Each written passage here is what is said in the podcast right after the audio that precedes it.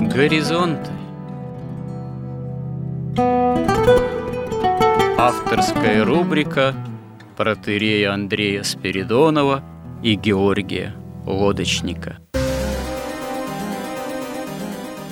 Люди, явления, события –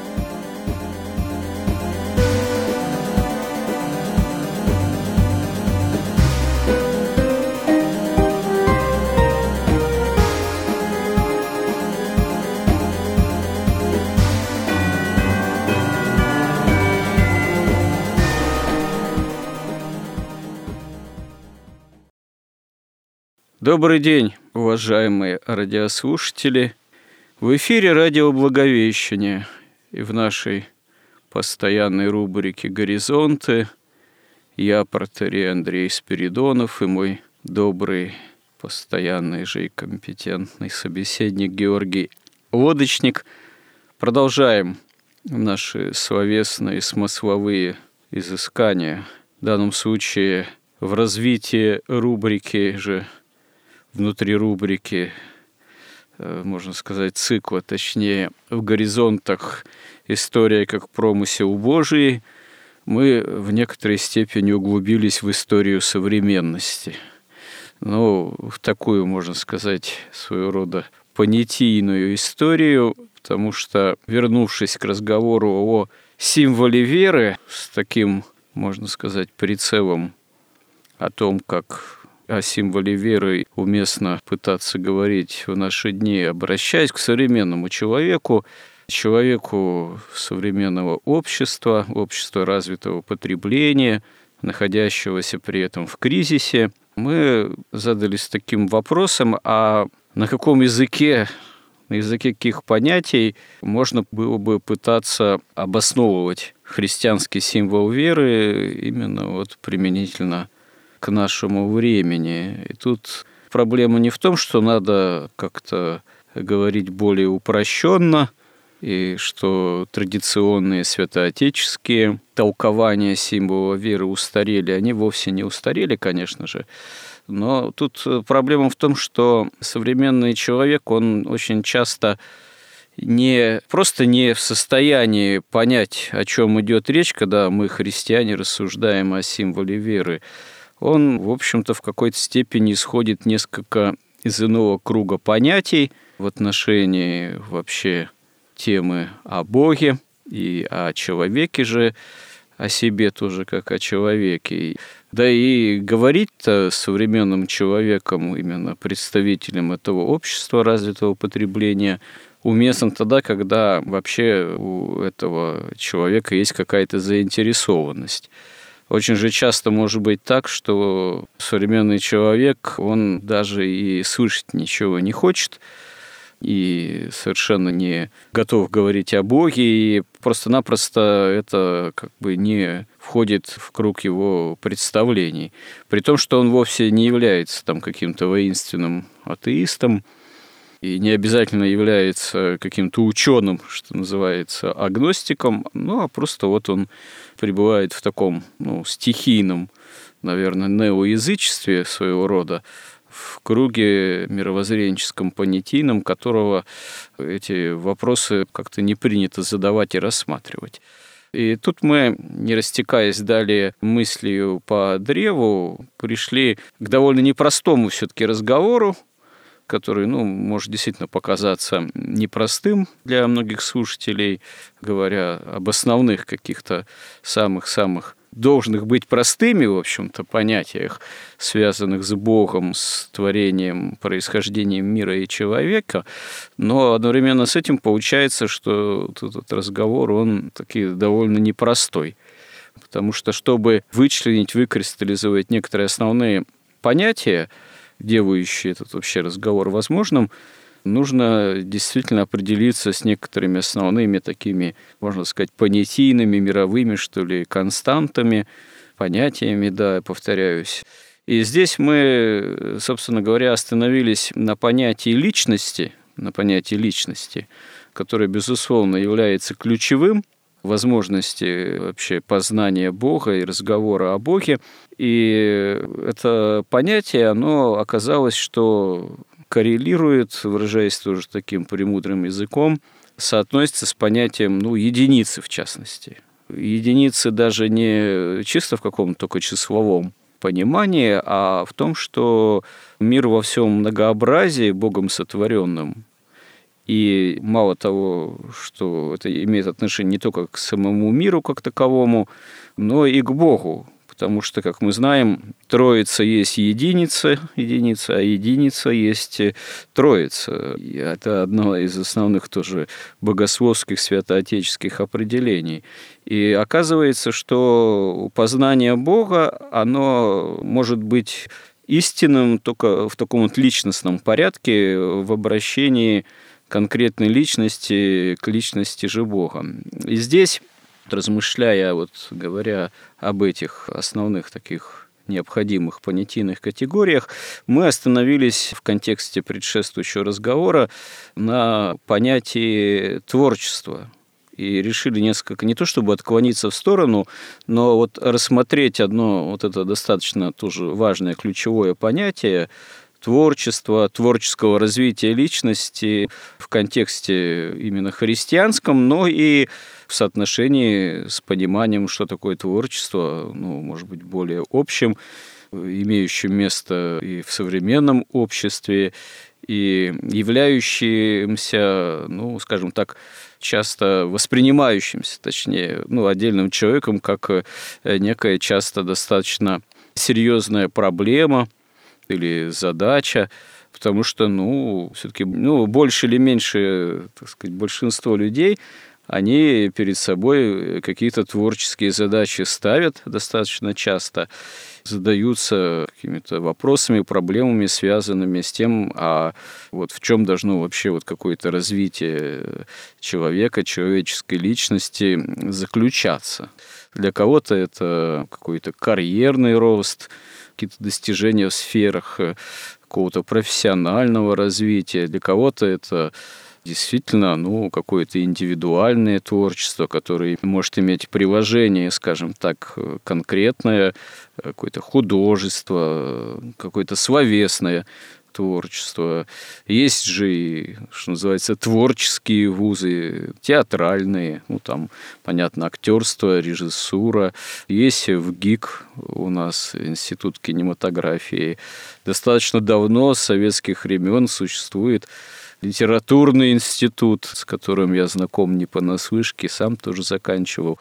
И я помню, какое-то время назад просто встречался со своим, можно сказать, мэтром, у которого учился, э, руководителем творческого семинара, э, уже спустя значительное время после окончания литературного института, так вот он, к примеру, несколько недоумевал, что вот сейчас, в наше время, в наши дни уже э, не ранее, там пару-тройку десятков лет назад, еще в самые поздние советские или там перестроечные, что называется, времена. А сейчас, говорит, вот в литературный институт, к примеру, поступает много юных девушек, к примеру.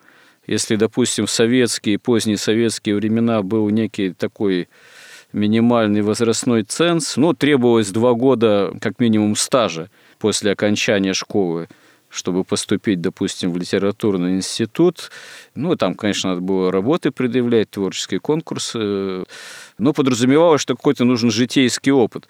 То в наши дни, например, появляется много людей, очень юных, которые уже желают заниматься каким-то творчеством и даже конкретным посвятить этому может быть, всю свою жизнь, сделать это даже профессией, которые этого опыта вообще еще совершенно не имеют, а вот со школьной скамьи готовы этим заниматься. Ну, это к примеру, но просто я так вот вспомнилось мне недоумение вот этого преподавателя, ну, литературного института, руководителя творческих семинаров, как таковых, самого тоже писателя, вот. И, вообще-то говоря, стоит заметить, что такое обращение, допустим, многих людей или некоторых людей к творческим профессиям и дисциплинам, имеющим такое явное творческое выражение, оно тоже в себе порой содержит очень серьезные проблемы, задачи, это порой целое испытание для человека, которого это даже может в какой-то степени сломать, если человек идет, выбирает этот путь, ну, вот, допустим, с юноших лет, а потом, ну вот, ну, он не состоялся.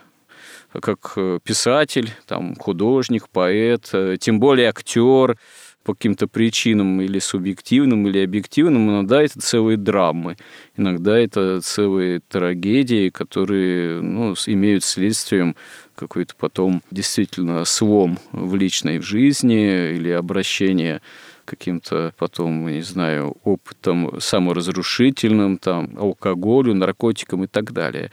Безусловно, в Евангелии есть совершенно ясные ответы его опыте христианской жизни, что такое настоящее творчество, что такое настоящее индивидуальное личностное развитие. На это есть и конкретные слова Господа, и притчи, к примеру, притча о талантах, которые, я думаю, нам надо обратиться в нашем разговоре. Ну, что, собственно говоря, сейчас и постараемся проделать. Ну, вот на этом я эту затянувшуюся уже преамбулу заканчиваю и обратимся непосредственно к разговору в контексте вот наших последних бесед, о чем я уже сказал, в данном случае о проблематике личного творчества, потому что, собственно говоря, через личное творческое развитие э, человек может постигать Бога, а может, увы, к сожалению, и так свое это творческое развитие строить, что удаляться от Бога или даже противостоять Богу или погружаться в какие-то ну, чуть ли не сатанинские глубины. И такое случается ведь в личном творчестве. Вот об этом, да, поговорим. А как вы думаете, от чего, Георгий, зависит в этом смысле творческое развитие личности? Вообще у нас же прошла очень успешная реформа, одна из самых успешных, наверное, за все время советской власти и вот последнего времени. Образование? Образование? Да, да, да. Реформа Фурсенко. Главный недостаток системы советского образования, как известно, министр образования российского видел в том, что она готовила человека-творца. Он провел грандиозную реформу, чтобы этого больше не было, чтобы школа и общество готовили квалифицированного потребителя. То есть нам говорить уже не о чем в связи с этим. Творчества не было, нет и не будет, да? Нет, творчество было, и может быть оно где-то и есть, но Будем надеяться, что, может быть, как-нибудь все вернется на круги своя. Поэтому в двух словах, действительно, как немножко забегая вперед или отвлекаясь от нашей темы, с творчеством, в принципе, все достаточно понятно с точки зрения христианства, что подлинное творчество – это творчество собственной жизни. Человек должен избрать свободу в Боге и в Боге реализовать свою свободу, относясь к своей собственной жизни как к произведению искусства. Кстати, это понимали и многие древние, и вот я все время вспоминаю, что вот, например, в большой японской энциклопедии есть всего одна иллюстрация – Японской? Японской. Японская это у японцев издана, не у нас. Конечно, это энциклопедия японская. Вот в большой энциклопедии Японии, которая выражает все мироощущение японцев, есть всего одна иллюстрация. Это иллюстрация Кюседзюна. Там можно долго рассказывать поразительную историю его жизни, письмо его матери, там поразительное, там много невероятного. Так вот этот Икюсидзюн, он не достиг ни в какой области искусств вершины. Но все вершины достигли его ученики. А он признан японцами как наивысший мастер в искусстве жизни. Вот это и есть настоящее творчество. Но это благодаря ученикам он признан, да? Нет, это ученики благодаря ему достигли каких-то высот. Кто-то там в чайной церемонии, кто-то в поэзии, кто-то там в живописи. Ну, если бы вы ученики, я имею в виду, не достигли этих высот, его бы, наверное, тогда не признали тоже мастером жизни. -то. Нет, у него сама по себе жизнь поразительная. Он трижды просвещенный, он сын императора, которого свергли. И когда ему было там два, по-моему, года или четыре, свергли его отца императора, его мать молодая, ей было там 16 лет или 17. Она отдала его в монастырь, написала письмо потрясающее, что и всякие исследователи до сих пор не верят, что девушка в 17 лет может такое написать.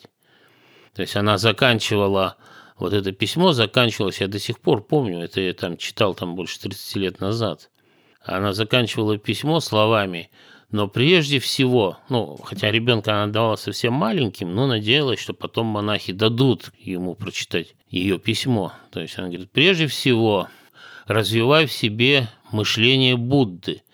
Иначе, даже прочитав миллиарды священных книг, ты не поймешь даже того, что написано в этом письме.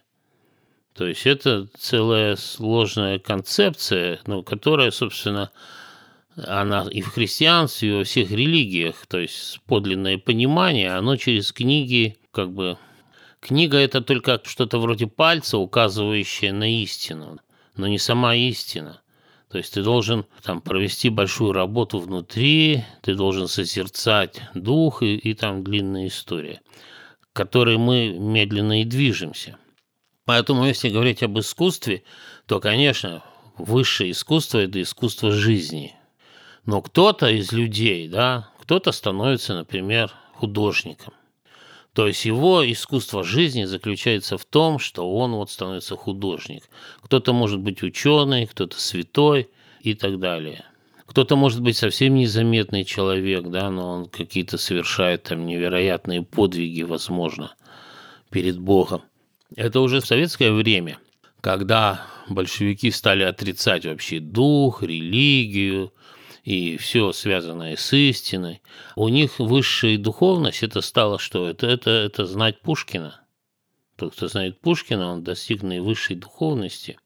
Причем Пушкина не в его подлинном творчестве, а в его большевистском, таком примитивном, материалистическом, формальном понимании. Тот, кто вышел на сцену, там какая-нибудь актриса, вот это смысл жизни всей. То есть это совершенно ложное полностью извращенное представление. А так человек вот занимается. То есть он должен заниматься собственной жизнью. Вот это наивысшее творчество, и это наивысшая самореализация, то есть реализовать свободу в Боге. В этом смысле, что такое творчество? Такое художественное, литературное, там, поэтическое, любое. В той модели, о которой мы говорили, это когда дух созерцает высшие истины высших уровней иерархии бытия и сознания, и поскольку они вербальным языком не передаются, просто так формальным, протокольным его нельзя выразить или в научном, эти истины передаются другим людям через искусство. То есть это высшие смыслы, вот эта красота, о которой говорил вот Елифас Леви, хоть он и был там исследователем тоже магии, но он прекрасную фразу сказал «красота есть блеск истины». Если нет в искусстве красоты, она ложна.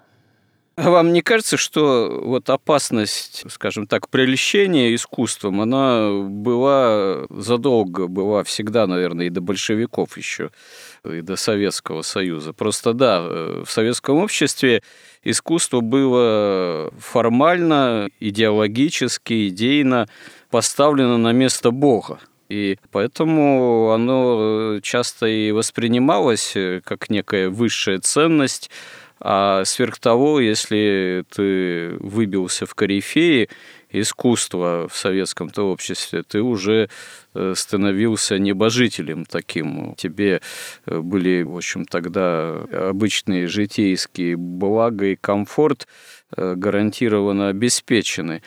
Но это э, одна история, и, ну, можно сказать, что такое грубое, ну, что ли, прельщение человека вот, в системе именно советского искусства в жанрах э, соцреалистических и так далее.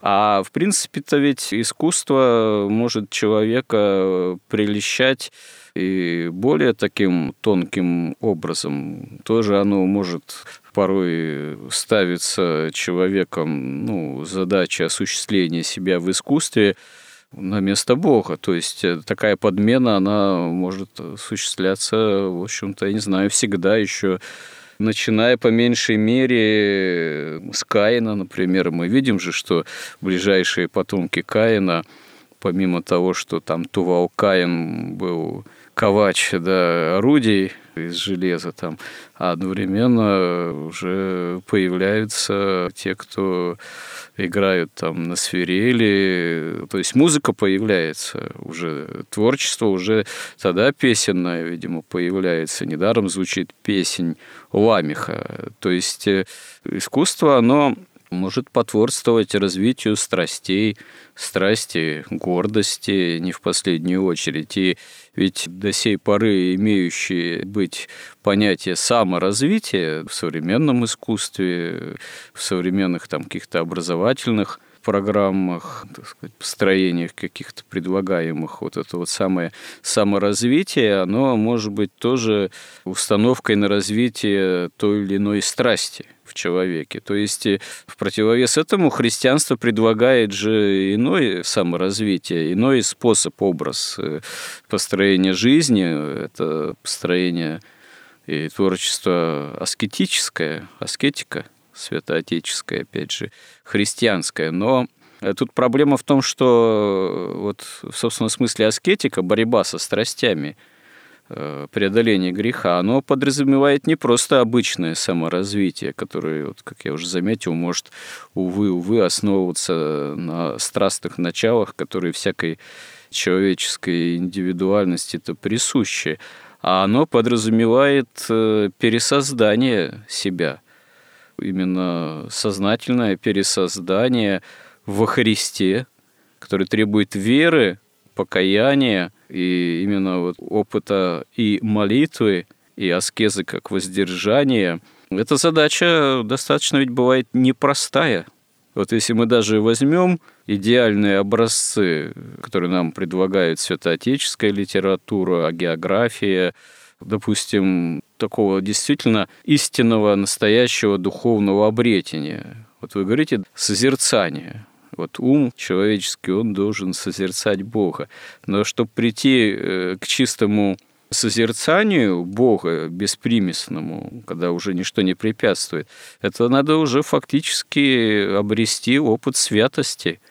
Это уже есть э, выход за как это современные уже, правда, философы говорят, за некую такую антропологическую границу, когда уже заканчиваются пределы чисто человеческого опыта, и человек, пересекая эти границы, входит в сферу божественного.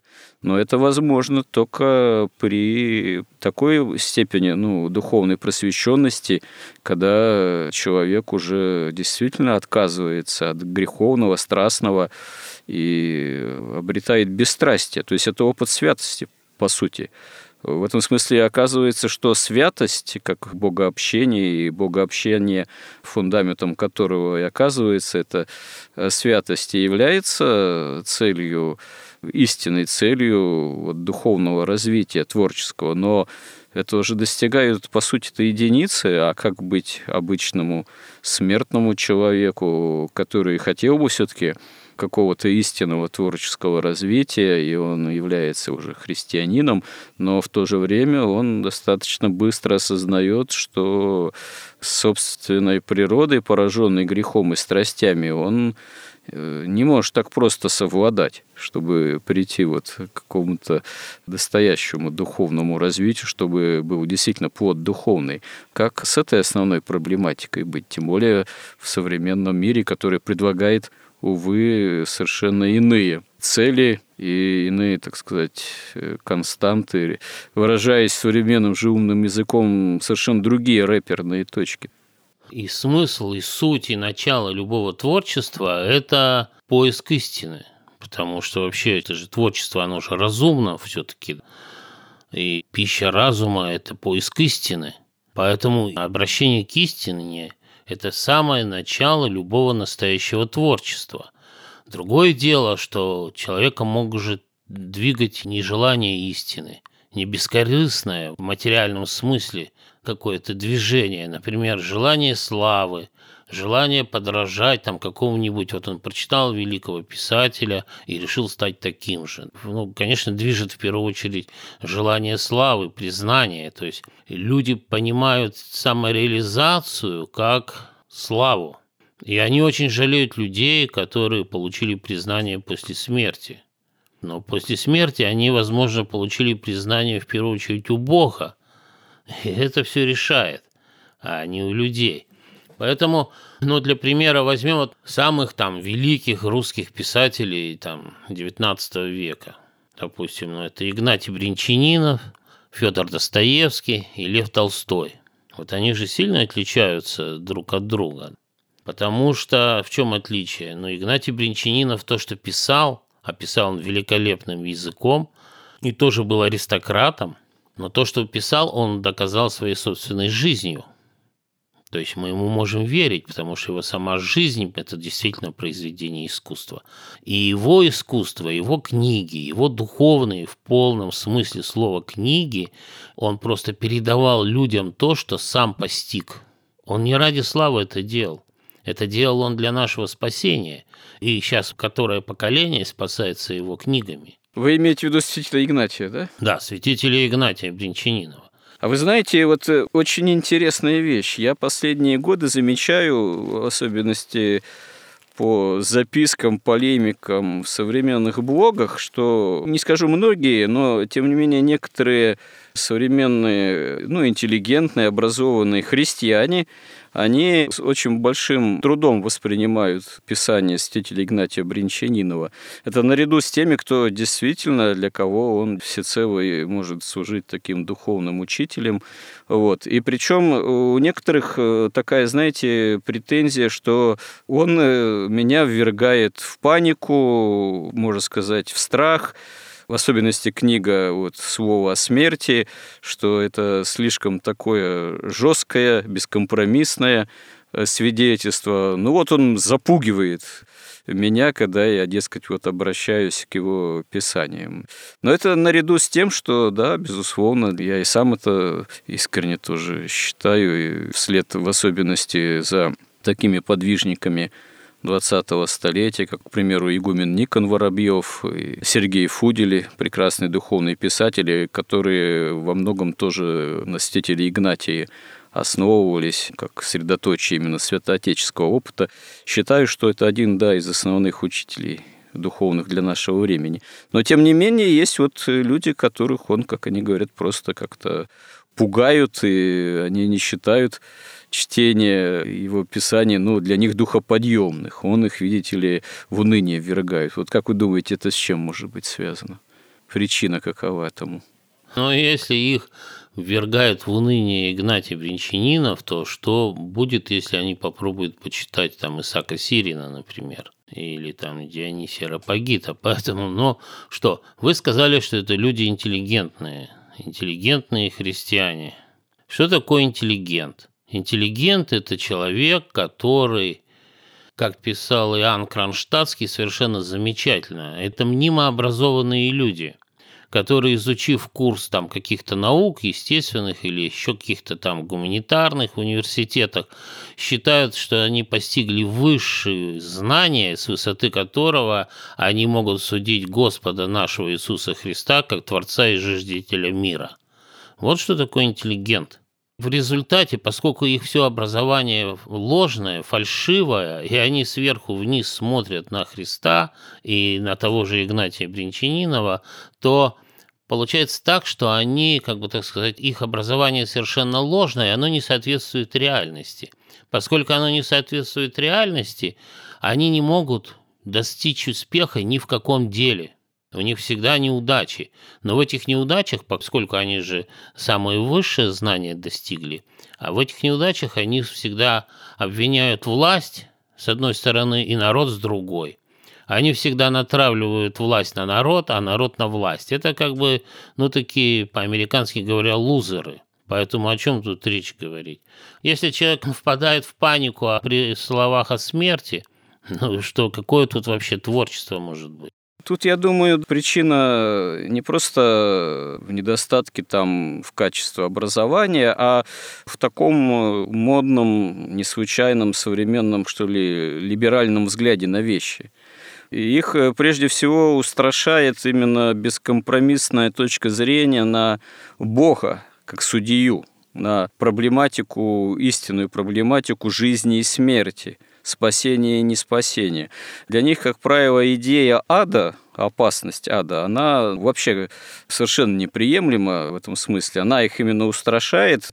Они хотят Бога видеть таким, ну, всему во всем потакающим, что ли, таким добреньким, а идею ада желали бы считать неким таким средневековым, что ли, изобретением. Мракобесием. Модное слово, да, мракобесие. Меня тоже это в каком-то смысле не то, что удивляет, а, ну да, оно почему-то очень модно стало в наше время. Оно там, я не знаю, сотню лет назад было модно в такой, я не знаю, большевистской как раз-таки пропаганде против церкви. И сейчас оно вот очень модным стало, когда представители такого либерального в мировоззренческом отношении или ультралиберального лагеря, они тоже активно начинают слово использовать э, вот тогда, когда церковь для них на каких-то слишком бескомпромиссных и жестких позициях находится. И, кстати говоря, вот этот вот такой идейный своего рода спор Модная тоже дискуссия была последние годы, периодически вспыхивала тоже в блогах, там, где апокатастасисе как учение, учение о всепрощении. Эта тема довольно сложная, потому что осуждение, с одной стороны, апокатастасиса еще вселенскими соборами, оно было, в общем-то, связано достаточно ясно, очевидно с последователями идеи Оригена, неоплатонизма, которые, ну, никак в христианскую картину вероучительную не вписывались. И, в общем-то, те, кто проповедовали идеи всеобщего восстановления, всеобщего прощения, делали эти выводы именно из идеи Оригена, они, безусловно, впадали в такое совершенно очевидное для большинства святых отцов неправомыслие. А современные интеллигенты или либералы, либеральные, да, мыслящие христиане, они иногда вот апеллируют к этой идее совершенно уже с несколько иных позиций. Они уже ни в коей мере не являются в прямом смысле наследниками Оригена, такими чистыми неоплатониками, они являются именно такими либералами в мировоззрении, которым просто-напросто чисто с нравственной точки зрения идея вечного наказания ада такого, применительно к идее вселюбящего Бога, ну, она у них как говорится, не коррелирует, опять же, одно с другим не сочетается. Поэтому они э, и начинают восставать, в том числе на святителя Игнатия Бринчанинова, который эту тему рассматривал совершенно с такой именно тоже святоотеческой позиции, бескомпромиссной. При этом, что интересно, здесь мы, говоря об этом, мы должны иметь в виду те наши темы основные, о которых мы сейчас говорим – вот это либеральное миропонимание, которое напрочь жаждет отрицать идею вот, возможности вечного осуждения ада, они забывают, что таким образом они для себя же нивелируют или уничтожают самую, может быть, тоже важную для них же идею, идею, на самом деле, свободы.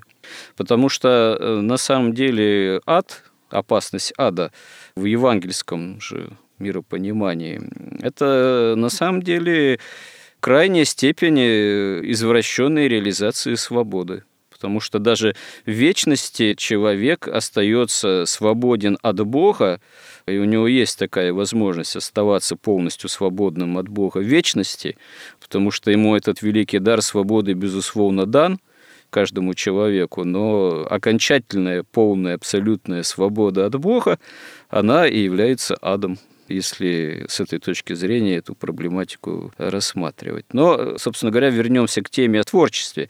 Увы, получается, что творческое развитие, пределы творческого развития свободного человека, они его в идеале должны приводить в Царство Небесное, в полноту общения с Богом, но противоположная направленность могут привести человека как раз-таки в ад, потому что этот ад человек будет сам созидать. Так ведь получается. Понимаете, конечно, когда меняются цели средства местами, ничего хорошего не получается. Если для человека творчество является самоцелью, и получение признания и славы самоцелью, то, ну, может, некоторые даже и на этом, даже вот на этом горючем умудрялись что-то создавать. как, например, вот вещь «Наш серебряный век», это ведь что такое? Это люди уже вообще не говорили, хотя это великие поэты были. Они не говорили же вообще об истине. Они экспериментировали с формой, они не спровергали все вот настоящее искусство, искусство красоты как раз. Они какие-то формализм, там, например, вот кружок Юрия Леша, там и вокруг него, ну или в который он входил там везде, там вообще считалось, что смысл литературы – это вообще метафора – Просто ты ставишь метафоры, и у тебя получается прекрасное произведение искусства. То есть это уже совершенный формализм, и двигало ими как раз желание творчества, желание разделить лавры там Пушкина или Достоевского, на котором мы вот тут остановились. Или там вот, как, например, пример в наше время, это Фредди Меркури, он все время хотел достичь славы Битлз, но, поскольку время ушло, он так ее не достиг. И очень-очень переживал, но очень-очень старался. Но при этом он делал в каком-то смысле музыку очень хорошую. Но она все равно попса, как была, так и осталась. То есть она формальная. Так же, как формальное творчество там всех. Ну, смотрите, вот э, опять же да. Меркури. Вот опять же здесь греховные и страстные начала, если в человеке тоже имеют место быть, они являются в конечном счете серьезным препятствием. Тот же Меркурий, как известно, ну, это, конечно, тема такая несколько скользкая. Там он был и еще и не той ориентации, что называется. Но дело тут не в Меркурии конкретно, были и другие достаточно яркие творческие личности, у которых тоже с этой самой ориентацией были довольно серьезные проблемы. Но одновременно с этим, тут надо сказать, что это же не помешало оставить им след там, в литературе там, или в искусстве, или в музыке, если это писатель или композитор. Получается, что даже те или иные греховные пороки, иногда самые серьезные с точки зрения библейской, христианской, осуждаемые, они какому-то такому по внешним признакам творческому развитию и не препятствие но одновременно с этим они очевидным образом для христианина будут являться препятствием для истинного внутреннего, наверное, развития, для спасения. Как вот здесь тоже одно с другим может иметь место быть. Но опять вот, если мы просто смотрим, вот препятствуют ли какие-то страсти в человеке достижению, ну, чтобы он стал великим композитором или там писателем, то мы видим как раз, что часто нет. Возможно, они даже каким-то образом, ну, так сказать, увеличивают... Возгревают творчество, являются неким топливом, так сказать, для творчества такого. Увеличивают какую-то рельефность, то есть они тема интересная, что они как находятся в каком-то состоянии борьбы с этими страстями, и они и им знакомы эти страсти. Взять даже, вот мы начали говорить, что вот совершенное искусство, да, искусство жизни, и никакой не было такой задачи у Игнатия Бринчанинова, чтобы стать великим писателем духовным. Он просто написал нам, передал свой опыт, так сказать, исполняя волю Бога, чтобы передать нам достижения своей собственной жизни. Например, уже Федор Достоевский, он уже у него были там страсти какие-то, да, он там, например, игромания у него была. То есть он не был уже святым человеком, но он все равно писал великую литературу, и тоже христианскую. Но эта литература, она, так сказать, ну, хорошо, вы прочитали Достоевского, вы поняли там проблему, поняли вот эти все, вот этих бесов, и святость, ну, в каком-то виде, да, как он ее представлял, как мог ее представить, и вот эту, и порог очень хорошо описан. Но что делать? Делать только одно, потом надо начинать читать Игнатия Бринчанинова, чтобы обрести свободу в Боге. А вот э, в том и проблема, что если взять пример же великой русской литературы, в особенности XIX столетия, что литература может весьма преуспеть в изображении страстей, борьбы, может быть, какой-то со страстями, да, пороков, личностных или общества, в помутнении от всего этого.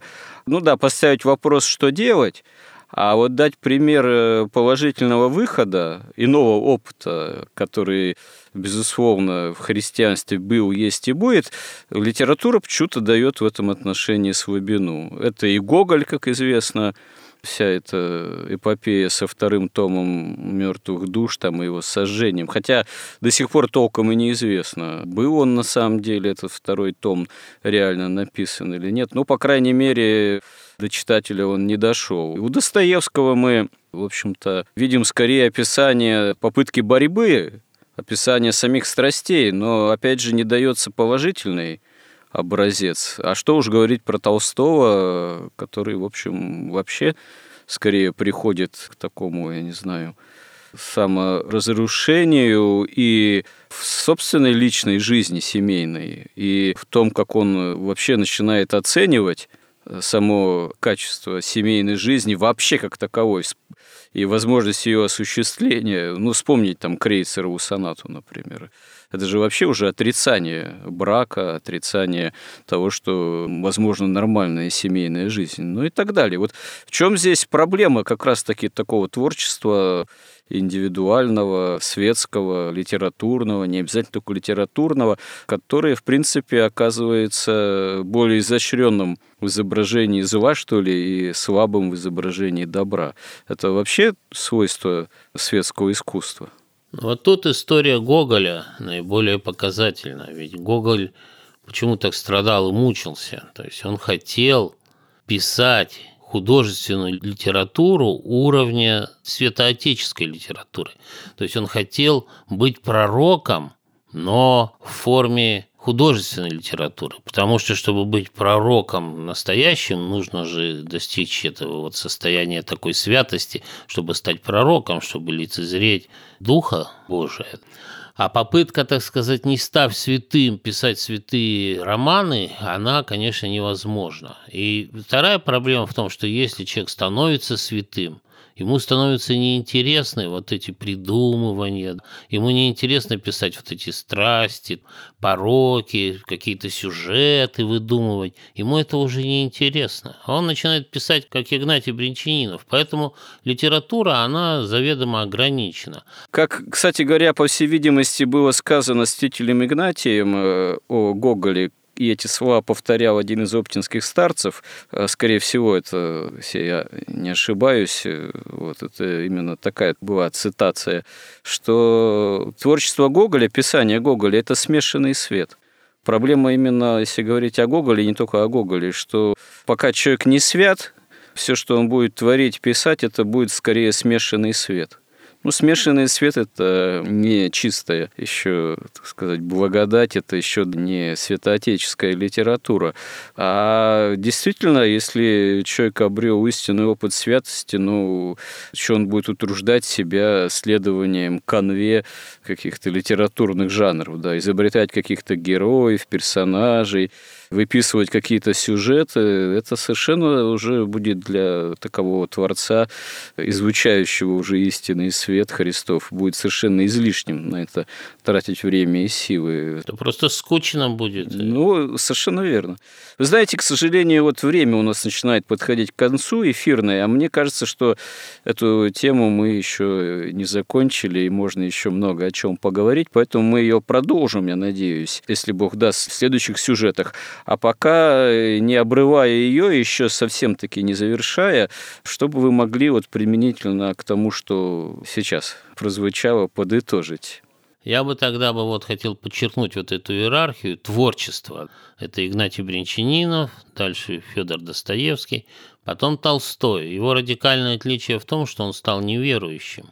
И он начал заниматься именно вот этим ужаснейшим делом, которое губит любое творчество. Он начал заниматься самовыражением, не передачей высшей истины через дух, а он начинает смотреть самовыражение. Что такое самовыражение? Он смотрит на свое сердце, сердце полное пороков, начинает фантазировать, там, заниматься вот этим опрощением – и начинает выражать то, что у него есть в сердце. То есть это уже инфернальное такое творчество начинается, что и сделал Лев Толстой.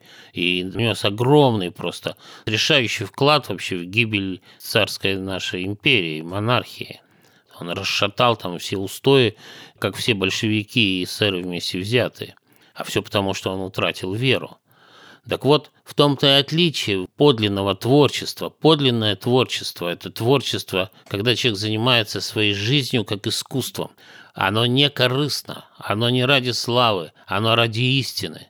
И он выражает то, что он смог постичь высшего, доступного его, через его, как говорил опять же Исаак Сирин, истина постигается по силе жития.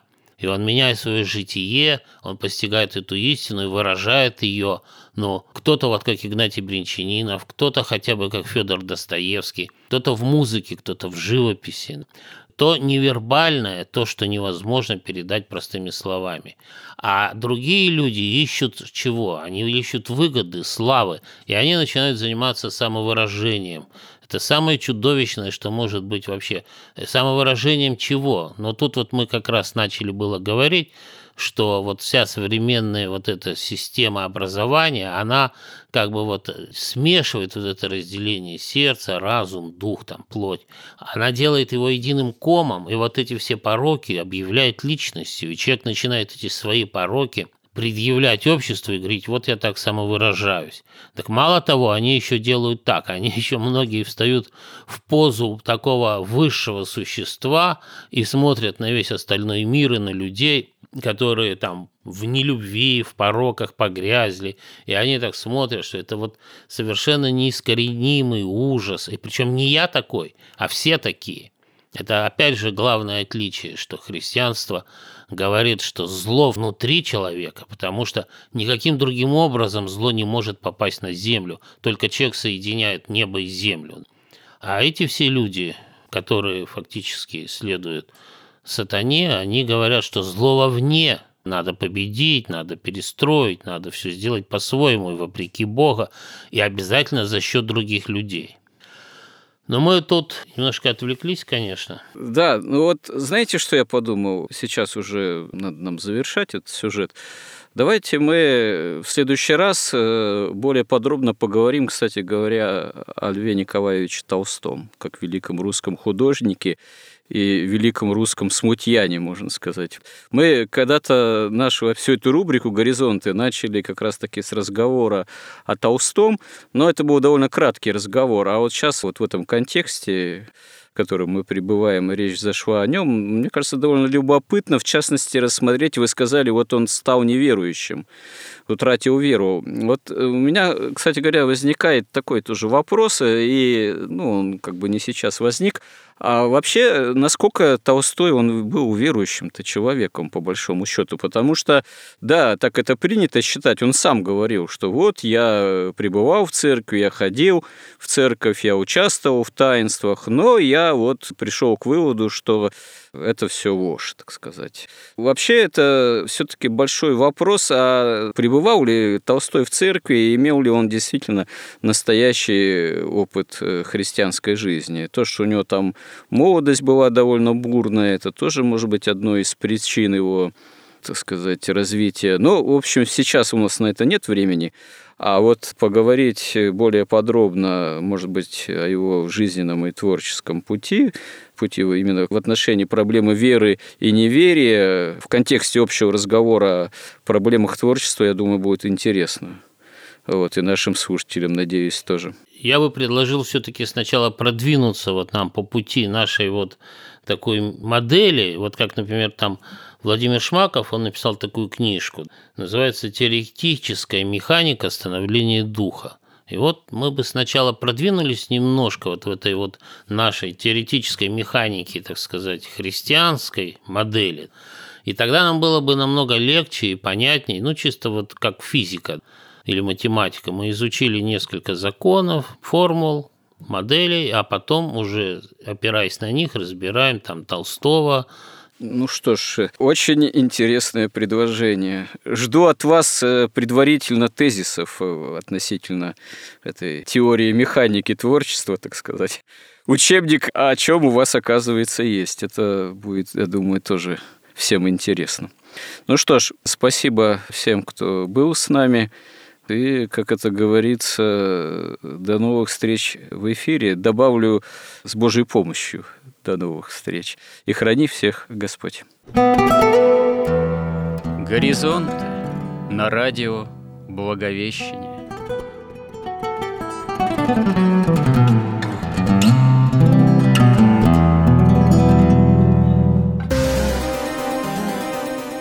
Разговор вели протеерей Андрей Спиридонов и Георгий Лодочник –